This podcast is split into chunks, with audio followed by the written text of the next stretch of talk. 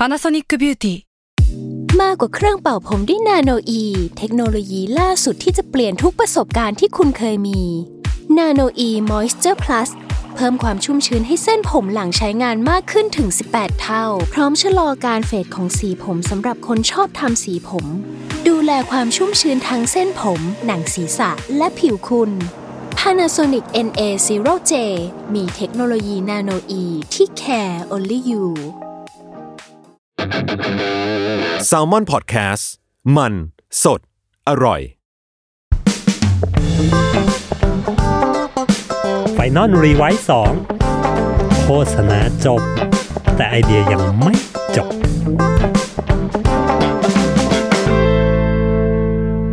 สวัสดีครับ กลับมาพบกับรายการ Final r e v i s e 2 Podcast โฆษณาจบ แต่ไอเดียมันยังไม่จบนะจ๊ะ ใน EP นี้นะครับ ผมจะมาชวนทุกคนคุยกันนะในเรื่องของจริง ๆ มันไม่เชิงเป็นประเภทของไอเดียแบบไหนแบบหนึ่งขนาดนั้นนะ แต่ว่ามันเป็นเหมือนสถานการณ์ของแบรนด์มากกว่าว่าเฮ้ยจะเกิดอะไรขึ้นนะ ถ้าแบรนด์แบรนด์หนึ่งเนี่ยมันถูกบีบบังคับด้วยสถานการณ์บางอย่างให้แบรนด์นั้นเนี่ยต้องแสดงจุดยืนหรือต้องเลือกข้าง ฝ่ายใดฝ่ายหนึ่งขึ้นมานะครับผมจริง ๆ เรื่องนี้เนี่ยมันมันเกิดขึ้นมาจากการอินสปายที่ผมเห็นสถานการณ์บ้านเมืองในช่วงนี้เนาะแล้วแบบเฮ้ยมันมีการแบบประท้วงมันมีการม็อบนู่นม็อบนี่ม็อบนั่นอะไรเงี้ยครับคือจริง ๆ จะบอกว่าเฮ้ยวงการโฆษณาจะไม่ได้ไปยุ่งเกี่ยวกับการเมืองเลย คือเมื่อก่อนผมผมอาจจะคิดอย่างนั้น แต่ว่าเฮ้ยนับปัจจุบันมันมันไม่ใช่แล้วว่ะมันมีสิ่งที่ทำให้ผมเห็นว่าเฮ้ยเอาจริงแล้วเมื่อมันมีสถานการณ์อะไรบางอย่างขึ้นมาแล้ว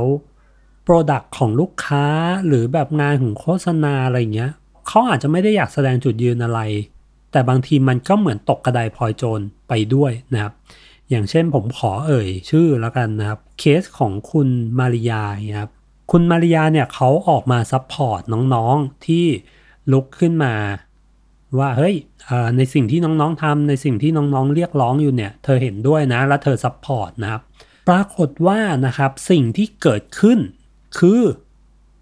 เฮ้ยมันมีแฟนหลาย ๆ คนนะ มันมีเด็กๆ มันมีน้องๆหลาย ๆ คนรู้สึกเฮ้ยขอบคุณคุณมาริยามากเลยที่ออกมาแสดงความคิดเห็นที่ออกมา support เรานะ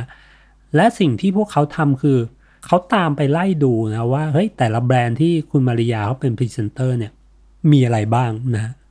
แล้วพวกเขาก็แห่กันไปซื้อนะผมจำได้ว่ามีน้ำเปล่า Aquafina นะครับ ทุกคนแบบพุ่งเข้าไปในร้านเซเว่นอีเลเว่นหรือพุ่งเข้าไปในร้านต่างๆนะที่มีขาย Aquafina แล้วก็ไปเหมา Aquafina มานะครับ ไม่ว่าคุณมาริยาเขาจะเป็นพรีเซนเตอร์ของอะไรวัยรุ่นและน้องๆ คือไปเหมามากันหมดนะครับ เพราะฉะนั้นสิ่งที่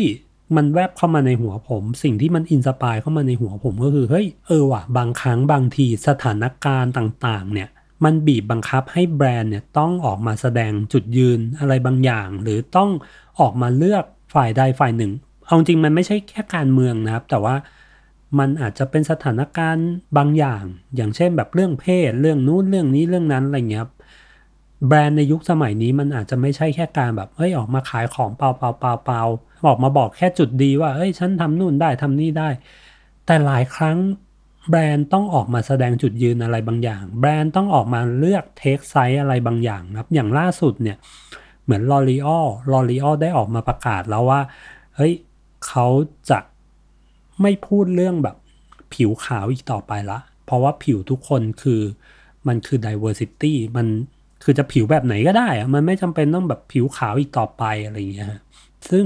เออมันมันก็เริ่มเป็น movement ใหม่ ๆ ของโฆษณาในทั่วโลก ซึ่งมันกำลังส่งผลต่อ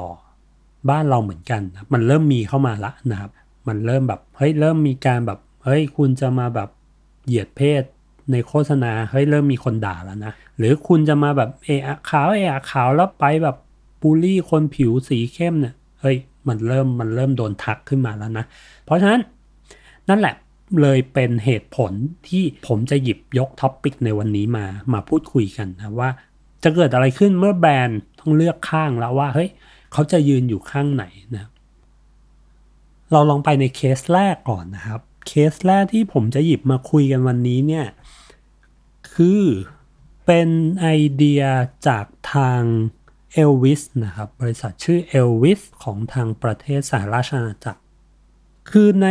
ช่วง ปี 2014 เป็นต้นมาเนี่ยครับ ทางกฎหมายของทางสหราชอาณาจักรเนี่ยเขามีกฎหมายออกมาบอกว่า ห้ามคนที่เป็นรักร่วมเพศ ไม่ว่าจะเป็นเกย์ไม่ว่าจะเป็น homosexual เป็นไบเซ็กชวลเป็นนู่นเป็นนี่นะครับเขาห้ามคนเหล่านี้ที่จะบริจาคเลือด เพราะอะไรนะเพราะเขาเชื่อว่าเฮ้ย พวกคุณน่ะมีความสุ่มเสี่ยงที่จะแบบติดเชื้อเอดนะ ทุกคนแบบ คือมันมันก็มีสแตทแหละนะครับ มันก็มีสถิติออกมาบอกว่าเฮ้ยพวกรักร่วมเพศเนี่ยนะครับกลุ่มคนที่เป็นรักร่วมเพศเนี่ยมีโอกาสติดเชื้อ HIV เนี่ยสูงกว่าสแตทมันก็ฟ้องมาอย่างนั้นนะครับ ทางการของอังกฤษเนี่ยเขาก็เลยแบนเลยนะแบนเลยว่าเฮ้ยไม่เอาเราไม่รับเลือดจากพวกเกย์พวกเพศที่สามพวกแบบรักร่วมเพศอะไรอย่างเงี้ยครับ ความพีคมันอยู่ตรงที่ว่า แม้ว่าเลือดเหล่านั้นเนี่ย มันจะถูกตรวจแล้ว มันจะถูกแบบวิเคราะห์ออกมาแล้ว ว่าเฮ้ยเลือดมันปลอดภัยนะ เลือดมันไม่ได้มีเชื้อโรคอะไรเลย มันไม่ได้มีเชื้ออะไรใด ๆ ทั้งสิ้น เลือดมันโคตรเพียวโคตรปลอดภัยใช้งานได้ แต่ด้วยกฎหมายที่มันออกมานะทำให้เหล่าเกย์เหล่าคนเหล่านี้นะไม่สามารถบริจาคเลือดได้นะรัฐบาลแบบไม่เอากูไม่เอากูไม่เอาเลือดพวกคุณนะครับ มันก็เลยเกิดเป็นแบบความมาคุเล็กๆนะครับเกิดขึ้นนะครับว่าเฮ้ยทำไมวะคุณที่เคมิเนตพวกเราหรือเปล่าคุณแบบเหยียดหรอคุณแบบทำไมวะในเมื่อเลือดมันก็ตรวจแล้วนะ ถ้าโอเคตรวจแล้วเจอแบบเชื้ออะไรเงี้ยโอเคเราเราถือว่าเราไม่บริจาคแต่เลือดที่เราไปตรวจแล้วแล้วมันเพราะว่ามันมันบริสุทธิ์มันสะอาดมันไม่มีเชื้ออะไรเนี่ยทำไมคุณถึงไม่เอาอะ คุณแบบเหยียดนี่หว่าอะไรเงี้ยฮะ แล้วความพีคมากกว่านั้นก็คือ ทุกๆปีเนี่ยสหราชอาณาจักรจะมีโมเมนต์ที่แบบขาดแคลนเลือดนะ ในช่วงแบบเดือนธันวาถึงมกรากุมภาอะไรเงี้ย มันจะเป็นช่วงที่แบบเฮ้ยเลือดอะก็ขาดแคลนนะ แล้วคนก็แบบมีหลาย ๆ ชีวิตที่ต้องเสียชีวิตไป เพราะแบบไม่มีเลือดที่จะเอามาใช้แบบรักษานะครับ ไม่ว่าจะผ่าตัดอะไรเงี้ย หลายคนต้องเสียชีวิตไปเพราะเขาขาดเลือดนะครับซึ่งพอไปบวกกับกฎหมายที่เขาออกมาว่าเฮ้ยเราไม่รับเลือดของเพศที่สามหรือแบบเกย์หรือคนพวกแบบเอ่อโฮโมเซ็กชวลอะไรเงี้ยครับ มันก็เลยเกิดคำถามว่าอ้าเฮ้ย มึงทิ้งโอกาสตรงนี้ทำไมทำไมรัฐบาลอังกฤษถึงแบบเฮ้ยคุณมันมันไม่ใช่เวลาที่คุณจะมาแบบเฮ้ยเหยียดกันมันไม่ใช่เวลาที่คุณจะมาไบแอสกับการบริจาคเลือดนะเว้ย คือ คนที่ตายแล้วมันมีคนต้องการเลือดและพวกเราเนี่ยกลุ่มคนเพศที่สามเนี่ยเรามีเลือดที่มันปลอดภัยนะ พร้อมให้คุณอยู่ แต่คุณก็ไม่เอาไง เพราะอะไรล่ะนะครับ มันก็มีการประท้วงมันก็มีการแบบพูดเรื่องนี้กันกันมาเรื่อยๆนะครับ แต่ทางรัฐบาลของสหราชอาณาจักรเขาก็เงียบอยู่ เขาก็ไม่สนใจอะไร ทีนี้มันเลยมีแบรนด์แบรนด์หนึ่งนะครับ ชื่อว่า Unilad นะครับ Unilad เนี่ยเป็นเหมือนแบบ ผมเรียกว่าเป็นเหมือนสำนักข่าวเป็นเหมือนมีเดียมีเดียหนึ่งนะครับมีเดียมีเดียช่องหนึ่งที่เขาจะมีมีเดียทั้งออนไลน์มีเดียออฟไลน์อะไรเงี้ยฮะเขาก็จะมีเว็บไซต์ Unilad ก็จะผมว่ามันอารมณ์เหมือนสนุกกระปุกหรืออะไรเงี้ยถ้าถ้าเท่าที่ผมเข้าใจนะถ้าผมเข้าใจผิดก็ช่วย correct แก้ไขกันได้นะครับ คือทาง Unilad เนี่ยเขาก็อยากที่จะออกมาเป็นแบบกระบอกเสียงนะครับ อันเนี้ยเขาเลือกที่จะ take side ฝั่งประชาชนนะครับฝั่งคนที่เป็นเพศที่3นะครับไม่ว่าจะเกย์นะครับ homo bisexual อะไรเงี้ยเขาเลือกที่จะยืนฝั่งนี้นะครับเขาเลยไป brief เอเจนซี่ที่ชื่อว่า Elvis นะครับจริง ๆ Unilad เนี่ยเขาเขาไป partner กับองค์กร Freedom to Donate นะครับก็คือเป็นองค์กรที่ออกมาพูดเรื่องนี้แหละว่าเฮ้ยอยากให้มีการบริจาคเลือดกันแบบไม่ไม่ bias คือ freedom มากขึ้นจะเป็นเลือดใคร ถ้าตรวจแล้วมันปลอดภัยอะคุณก็รับไปเถอะนะนะครับ Unilad ไป partner กับ Freedom to Donate นะครับแล้ว brief ไปที่เอลวิสนะว่าทำไงเราถึงจะทำแคมเปญเพื่อให้รัฐบาลหรือให้ผู้คนเนี่ยหันมาเข้าใจเรื่องการบริจาคเลือดของเพศที่ 3 มากขึ้นนะว่าเฮ้ยถ้ามันตรวจแล้วมันปลอดภัยมันโอเค ทั้งเอลวิสนะครับทาง คุณ Rob Griffin นะครับ แล้วก็คุณ James Hudson เนี่ยที่เป็นครีสองครีเอทีฟหนุ่มนะครับของทางเอลวิสเนี่ยเขาก็คิดไอเดียนะครับ ที่เรียกได้ว่าบ้าบิ่นมาก ในเมื่อการบริจาคแบบถูกต้องเนี่ยคุณไม่รับกันใช่ไหมในแบบถูกกฎหมายเนี่ยคุณไม่เอาใช่ไหมเลือดของพวกผมเนี่ยเพราะฉะนั้นเขาเลยคิดเป็นไอเดียที่ชื่อว่า ถ้าแบบถูกกฎหมายทำไม่ได้ งั้นกูทำแบบผิดกฎหมายแม่งเลย มันเลยเป็นไอเดียที่ชื่อว่า illegal blood bank นะครับ illegal blood bank ก็คือ ธนาคารเลือดที่แม่งไม่ถูกกฎหมาย สิ่งที่เขาทำนะครับคืออะไรเขาโปรโมทนะผ่านโลกออนไลน์ บอกว่าเฮ้ยต่อไปเนี้ยพวกคุณคนที่เป็นเพศที่ 3 ไม่ว่าจะเป็นเกย์ไม่ว่าจะเป็นไบไม่ว่าจะเป็นเลสเบี้ยน ไม่ว่าจะเป็น LGBT บวกทั้งหลายทั้งแหล่เนี่ยที่คุณไม่สามารถบริจาคเลือดได้แบบถูกกฎหมายเนี่ย วันนี้เนี่ยเรามีธนาคารเลือดที่รับบริจาคเลือดของคุณที่เห็นค่า เห็นคุณค่าเลือดของคุณเนี่ยคุณมาบริจาคได้เลยนะครับเขาโปรโมทผ่านไปทางออนไลน์นะแล้วเขาก็มีสถานที่รับบริจาคนะครับ อยู่ประมาณ 23 แห่ง ถ้าผมจำไม่ผิด 23 แห่งในสหราชอาณาจักรนะครับ คนก็สามารถเข้ามาบริจาคได้เลย แล้วขั้นตอนการบริจาคเนี่ยเขาก็ไม่ได้ทำแบบ เฮ้ยเอาเอามันแบบประกาศเอาแบบประชดกันเฉยๆนะครับ แต่ว่าเขามีการตรวจโดยแพทย์ มีการแบบวิเคราะห์ สารทำนู่นทำนี่จนได้ผลว่าเฮ้ยเลือดที่บริจาคและที่เราจะเอาไปเนี่ย มันร้อยเปอร์เซ็นสะอาดจริง ๆ มันไม่มีเชื้อโรคไม่มีอะไร คุณสามารถเอาไปใช้ได้งานได้จริง มีแลบทดสอบมีแบบผลยืนยันนะครับ เพราะฉะนั้น เมื่อแคมเปญออกไปนะครับ คนก็มาบริจาคนะครับไม่ว่าจะเป็นเพศไหนๆก็แล้วแต่นะที่อยากจะบริจาคเขาก็มาบริจาคกันนะ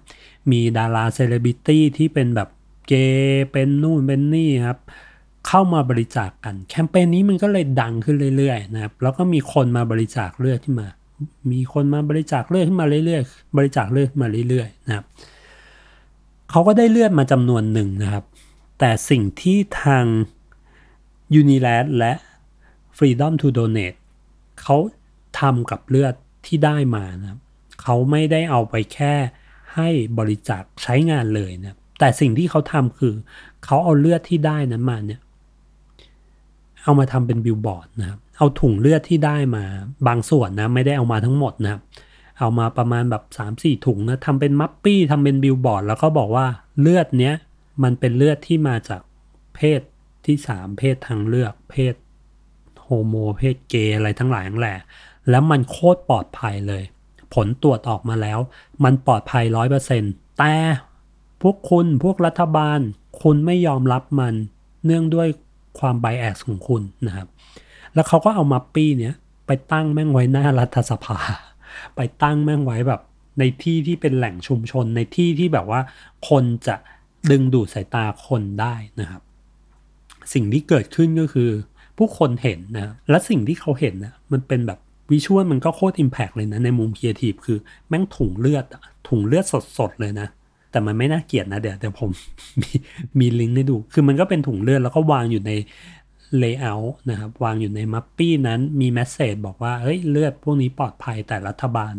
เรากลับไม่เอาไปใช้ เพราะว่ารัฐบาลเรามี bias นะครับคนที่ไปบริจาคเนี่ยเขาก็จะได้บัตรเหมือนบัตรผู้บริจาคเลือดมาแหละ เขาให้ชื่อว่าแบบ future donor นะครับ ก็คือผมคิดว่าเขาคงยกย่องว่ากลุ่มคนเหล่านี้คงเป็นผู้บริจาคเลือดได้ในอนาคตนะ เพราะเขาเชื่อว่า movement เนี้ยเขาจะเปลี่ยนเปลี่ยนอะไรได้นะครับ ผลที่เกิดขึ้นก็คือเขาเปลี่ยนได้จริงๆครับ รัฐบาล หรือว่าองค์กรต่างๆครับที่เกี่ยวข้องเริ่มหันมาฟังนะครับ เริ่มหันมาฟังการเคลื่อนไหวครั้งนี้ การทำโฆษณาครั้งนี้นะครับ สุดท้ายแล้วเนี่ยรัฐบาลได้มีการแก้กฎหมาย เพื่อว่าโอเค ในเมื่อทุกคนมีเสียงเรียกร้อง รัฐบาลสหราชอาณาจักรเขาเขาฟังเสียงนะฟังเสียงของคนในประเทศเขานะครับแล้วก็แก้ไขกฎหมายว่าโอเค ถ้าเลือดของคุณไม่ว่าจะมาจากเพศไหน เราจะรับไว้ แล้วคนในประเทศเขาก็ใจกว้างพอว่าเฮ้ยโอเค ผลมันโอเคนี่ถ้างั้นก็รับสิ อันนี้ก็เป็นเคสแรกนะครับที่ผมหยิบยกมานะครับ ซึ่งในมุมผมเนี่ยผมรู้สึกว่าแบรนด์เองก็ได้ใจนะครับ ได้ใจไม่ใช่แค่กลุ่มเพศที่ 3 เพศแบบ LGBT นะฮะ แต่ว่าเขาได้ใจคนทั้งประเทศเลย เพราะสิ่งที่เขาทำ movement ที่เขาเขาสร้างขึ้นมาเนี่ย มันไม่ใช่แค่เพื่อคนกลุ่มนี้ไง แต่ว่าสิ่งที่เขาทำมันทำให้กับคนธรรมดาด้วยอะคนที่ ป่วยแล้ว จะผ่าตัดอยู่แล้วแล้วแบบณนะเวลานั้นมันไม่มีเลือดอะสิ่งที่เขาทำคือมันเพิ่มเลือดให้กับธนาคารเลือดไง เพราะฉะนั้นสิ่งที่เขาทำมันเลยไปโดนใจกลุ่มคนทุกๆคน ข้อที่สองที่ผมรู้สึกกับงานชิ้นนี้คือ อันนี้อาจจะเป็นข้อลบเนาะอันตะกี้เป็นข้อบวกแล้วว่าแบบแบรนด์ก็ได้จ่ายไป Unilat Freedom to Donate ก็ก็ได้จ่ายไป ข้อที่สองคือผมรู้สึกว่าเขาใช้คำเยอะไปนิดนึงอะ่ะ คือคำในแคมเปญนี้มันมีแบบคำหลากหลายมากเลย มี illegal blood bank นะครับ แล้วเขายังมีแฮชแท็กแบบว่า blood without bias นะครับ ก็คือแบบบริจาคเลือดแบบไม่มี bias นะครับ แล้วเขายังมีแบบสร้างเป็นบัตรเป็นคำว่า future donor ก็คือผู้บริจาคแห่งอนาคตอะไรเงี้ย หรือมันอาจจะมีคำแบบ คือผมรู้สึกว่าคำมันเยอะไปหน่อยนะ ถ้ามันแบบสควีสควีแล้วก็เหลือคำอยู่ไม่กี่คำแล้วใช้คำคำนั้นให้มันติดหูไปเลย แคมเปญนี้มันก็อาจจะอาจจะซิมเพิลขึ้นนะครับ แต่จริงแคมเปญมันเขาดีอยู่แล้วนะ อันนี้ผมแค่แบบส่วนตัวแค่รู้สึกว่าคำมันเยอะไปนิดหนึ่งนะครับ แล้วก็ข้อที่3นะครับที่ผมได้จากแคมเปญนี้ก็คือ สิ่งที่เขาทำมันเป็นการสร้าง movement ที่ดีให้กับ เพศ LGBT นะคือหลายครั้งที่เราจะเห็นแบบงานบ้านเราพยายามจะแบบ อยากจะใช้เพศที่ 3 หรืออยากจะใช้แบบ LGBT ขึ้นมาในในงานบ้างแต่มันกลับกลายเป็นว่าเฮ้ยเราเราเอาเขามาแล้ว แล้วไม่ได้เพิ่มมูลค่าให้กับความเป็นคนของเขานะครับ แต่ว่าเรากลับเอามาแล้วใช้ประโยชน์จากความเป็น LGBT เขามากกว่า ถ้าอย่างง่ายๆเลยคือ เหมือนช่วงนี้มันจะมีพวกกระแสคู่จิ้นเนาะคู่จิ้นที่เป็นแบบหนังวายหรืออะไรเงี้ย แล้วเขาก็เอาคู่จิ้นเหล่านั้นมาแล้วมาทำในสิ่งที่แบบ เฮ้ย ต้องทำถึงขนาดนี้เลยเหรอ คือผมติดตามในทวิตเตอร์เนี่ยมันก็จะมีแบบ บางแบรนด์ที่ทำแล้วโดนด่าว่าเฮ้ยโหไม่ต้องทำขนาดนี้มั้งน่าเกลียดมั้งนะครับ ซึ่งมันเลยทำให้เวลาคุณหยิบ ยกคุณ take side บางข้างเนี่ย แบรนด์ต้องค่อนข้างระวังเหมือนกันนะครับ คือถ้าคุณจะไปคุณต้องไปด้วยความจริงใจประมาณนึงแหละ คุณอย่าอย่าไปหาประโยชน์จากเขาอะอย่าไปใช้เขาเป็นเครื่องมือในการแบบหาประโยชน์เข้ามาที่แบรนด์อะไรเงี้ยคือถ้าจะไปก็ไปแบบจริงใจดีกว่านะครับผม นี่ก็เป็นเคสที่หนึ่งนะครับที่หยิบมาคุยกันวันนี้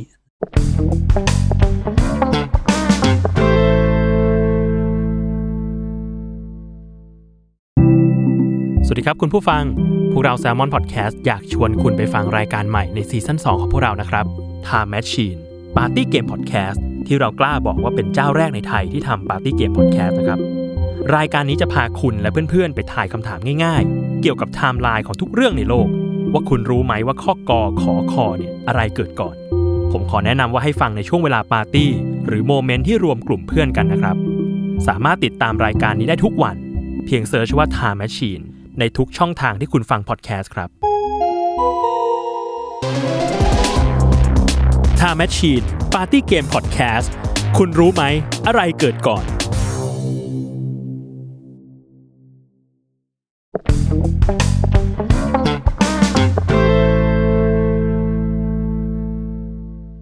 เคสถัดมานะครับ เคสที่ 2 เป็นเรื่องของประเทศบราซิลนะครับ ประเทศบราซิลมันจะมีแบรนด์อยู่แบรนด์หนึ่งครับ ชื่อว่า a c r a m i a k i ชื่อเรียกยากเหลือเกินนะในในประเทศบราซิลเนี่ย a c r a m i a k i เนี่ยมันเป็นเหมือนแพลตฟอร์มที่ให้คนมา complain นะครับเพื่อปกป้องสิทธิผู้บริโภคของตัวเองเนี่ยกับแบรนด์ต่างๆ กับบริษัทใหญ่ๆนะและ Reclame Aqui เนี่ยเขาก็จะมีหน้าที่แบบส่งสารนั้นของคอน sumer เนี่ย ไปให้ถึงแบรนด์ใหญ่ๆ ผมว่ามันเหมือนอารมณ์แบบมูลนิธิคุ้มครองผู้บริโภคบ้านเราอะแต่มีความเป็นแบบแพลตฟอร์มออนไลน์อยู่ เป็นมีความเป็นเอกชนอยู่ เพราะฉะนั้นเขาก็พร้อม fight ทุกทุกแบรนด์เลย สิ่งที่แบรนด์นี้นะครับเขาทำก็คือ เขารู้สึกว่าที่บราซิลเนี่ยนักการเมืองเขามันมีการคอร์รัปชันกันเยอะมาก ทั่วทุกหัวระแหงของของการเมืองเนี่ย ผมหมายถึงบราซิลนะครับผมบราซิลนะที่นี่บราซิลนะครับผมกำลังพูดถึงบราซิลอยู่ นักการเมืองในประเทศนะคอร์รัปชันกันสูงมาก สิ่งที่ Reclame Aqui เนี่ยเขาเป็นมาตลอดคือเขาเป็นกระบอกเสียงให้กับคอน sumer ในการ fight กับกับแบรนด์นะ วันนี้เขาเลยอยากยกระดับตัวเองว่าเฮ้ยเขาขอยืนอยู่ฝั่งผู้บริโภคเนี่ยยืนอยู่ฝั่งประชาชนนะครับในการที่จะเป็นกระบอกเสียงเพื่อสู้กับทางรัฐบาลผู้คอร์รัปชันนะครับ สิ่งที่เขาทำก็คือเขาไปบรีฟทางเกรบาซิลนะครับว่าเฮ้ยเราอยากทำแคมเปญสักแคมเปญหนึ่งที่มันมันเป็นเหมือนกระบอกเสียงให้กับประชาชน แล้วทำให้ทุกคนได้รับรู้ถึงความแบบระยำตำบอลของนักการเมืองของประเทศเขาว่าเฮ้ยมันเคยไปทำอะไรมาบ้างมันแบบ มันชั่วช้าแค่ไหนมันมีคดีอะไรอยู่ มันติดนู่นติดนี่อยู่ไม่ที่แบบ ประชาชนบางคนอาจจะลืมไปแล้วนะว่าแบบเฮ้ยเขาเคยขายแป้งหรือเปล่านะครับ ผมอันนี้หมายถึงสสในบราซิลนะครับ คือเขาเคยนู่นเคยนี่หรือเปล่า สิ่งที่เขาทำคือเขาอยากเป็นกระบอกเสียงให้ให้กับประชาชน ให้ทุกคนไม่ลืมวีรกรรมต่างๆ ที่มันแบบเลวร้ายของนักการเมืองของบราซิลเนี่ยเขาเลยไป brief ทาง Grey บราซิลนะครับว่าเฮ้ยเราอยากทำแคมเปญเนี้ยทำทำอะไรกันดีนะครับ คุณ Rodrigo นะครับ Rodrigo Jatene นะครับโรดิโกจาทีนครีเอทีฟจากทาง Grey บราซิลเนี่ยเขาก็คิดไอเดียนะครับไปนำเสนอ ชื่อไอเดียว่า the color of corruption นะครับ color of corruption คืออะไรนะครับ color of corruption เนี่ยมันเป็นไอเดียที่จะไฮไลท์ไปที่ชื่อ ชื่อของนักการเมืองทุกคนเนี่ยไม่ว่านักการเมืองนั้นเนี่ยมันจะอยู่ในไหนนะครับ เขาจะอยู่ใน Google อยู่ในชื่อ ถ้าชื่อเนี้ยมันโผล่ขึ้นมา มันจะมีป๊อปอัพที่แสดงวีรกรรมของนักการเมืองเหล่านั้นนะครับ สมมติว่าเออเอลซ่านะสมมติเขาชื่อนายเอลซ่านายเอลซ่าเนี่ย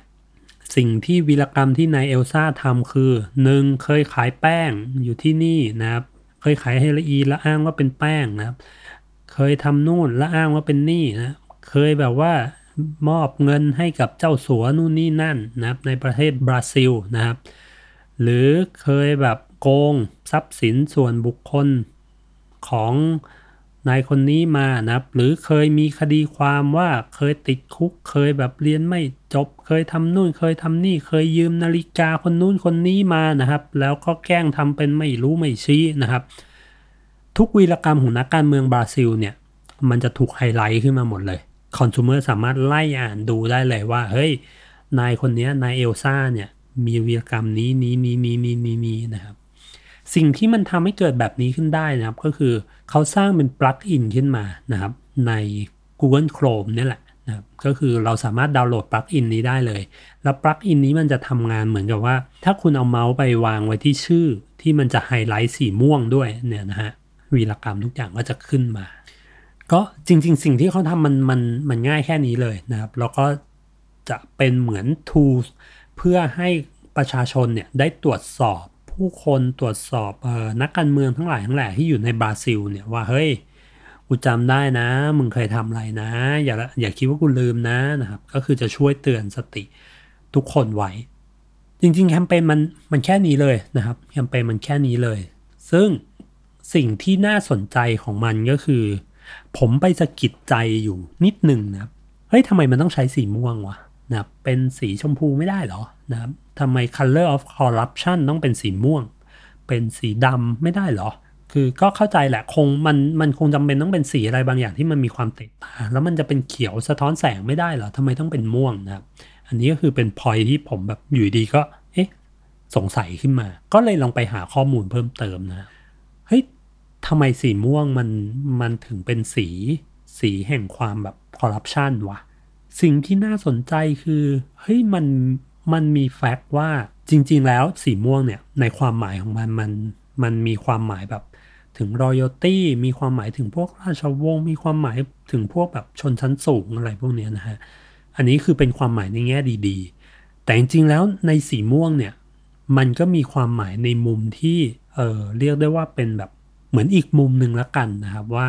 มันเป็นสีแห่งความลึกลับ มันเป็นสีแห่งความแบบมีความแมจิกแมจิกอะไรบางอย่างนะฮะ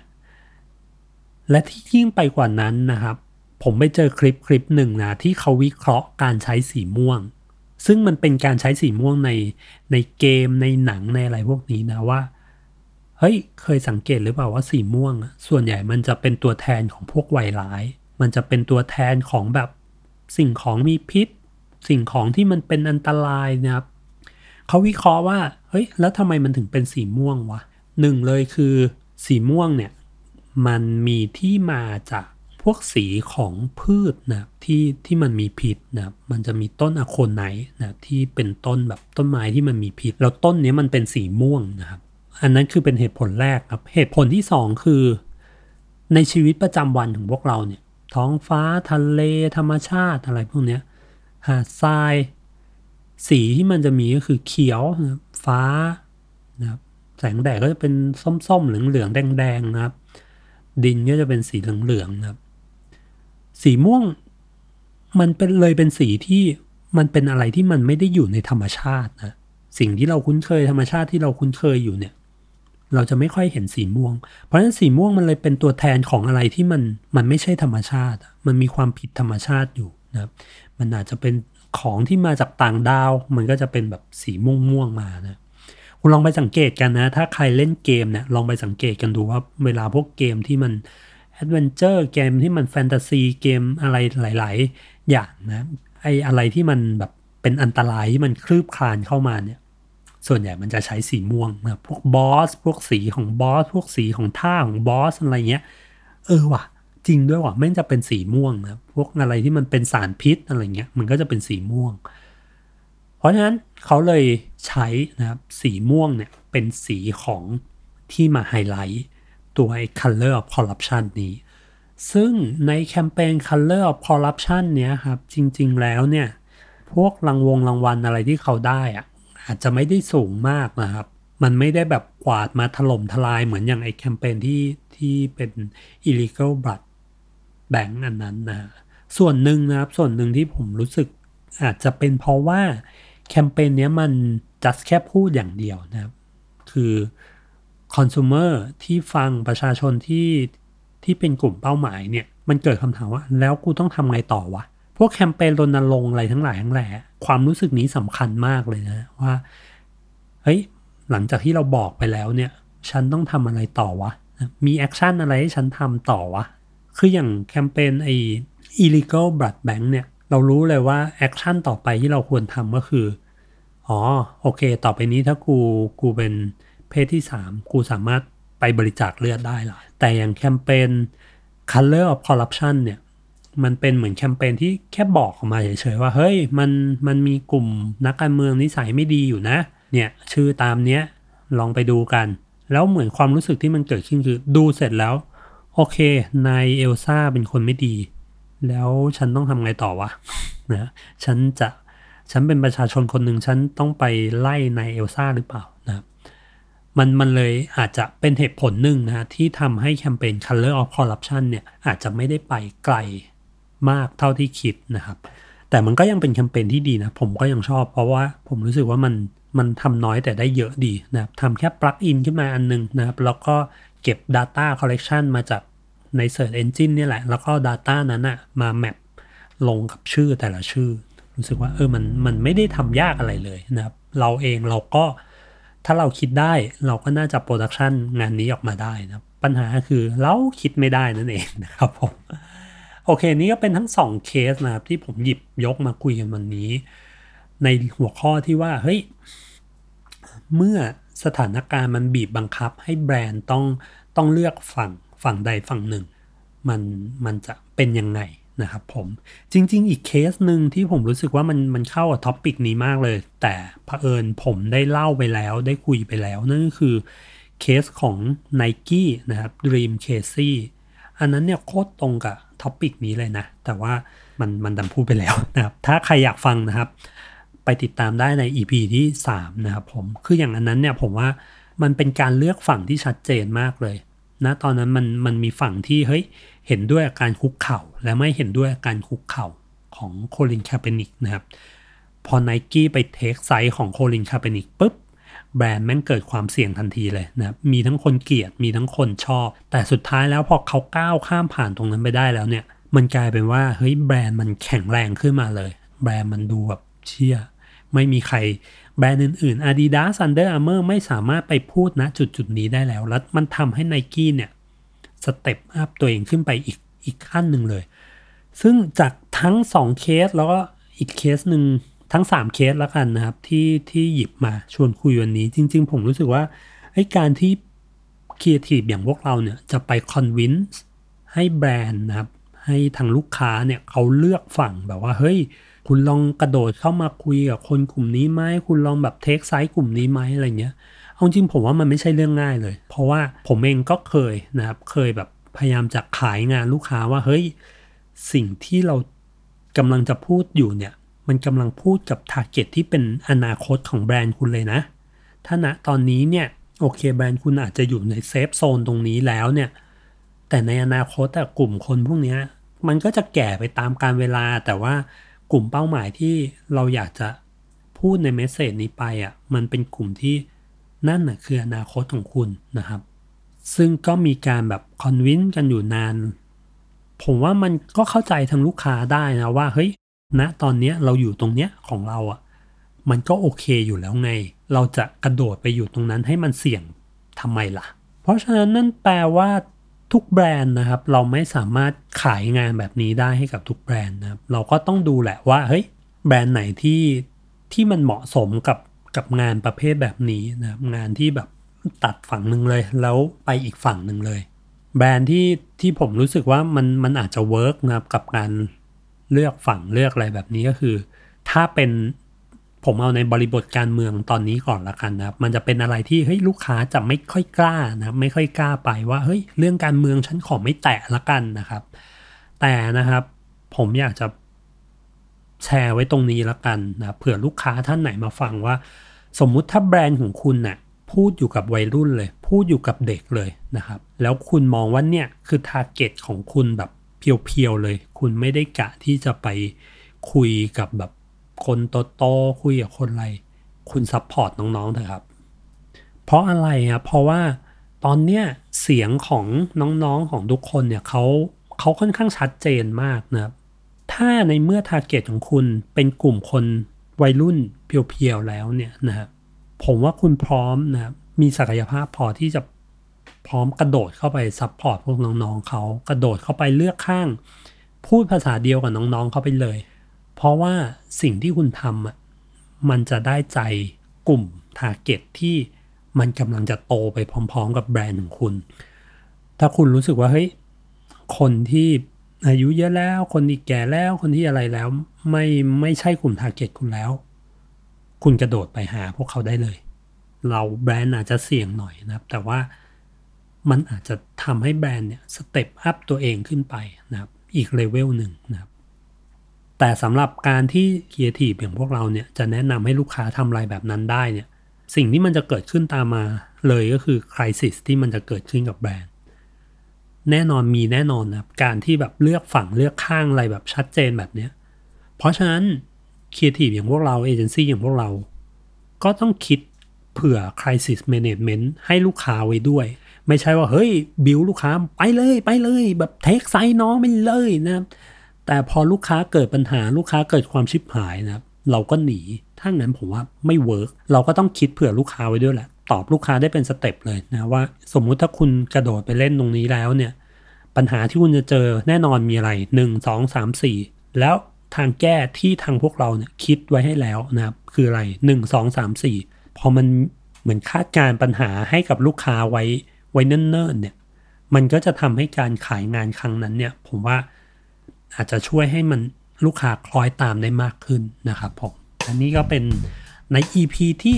30 วันนี้นะครับ พบกันใหม่ใน EP ถัดไปนะครับ วันนี้สวัสดีครับผม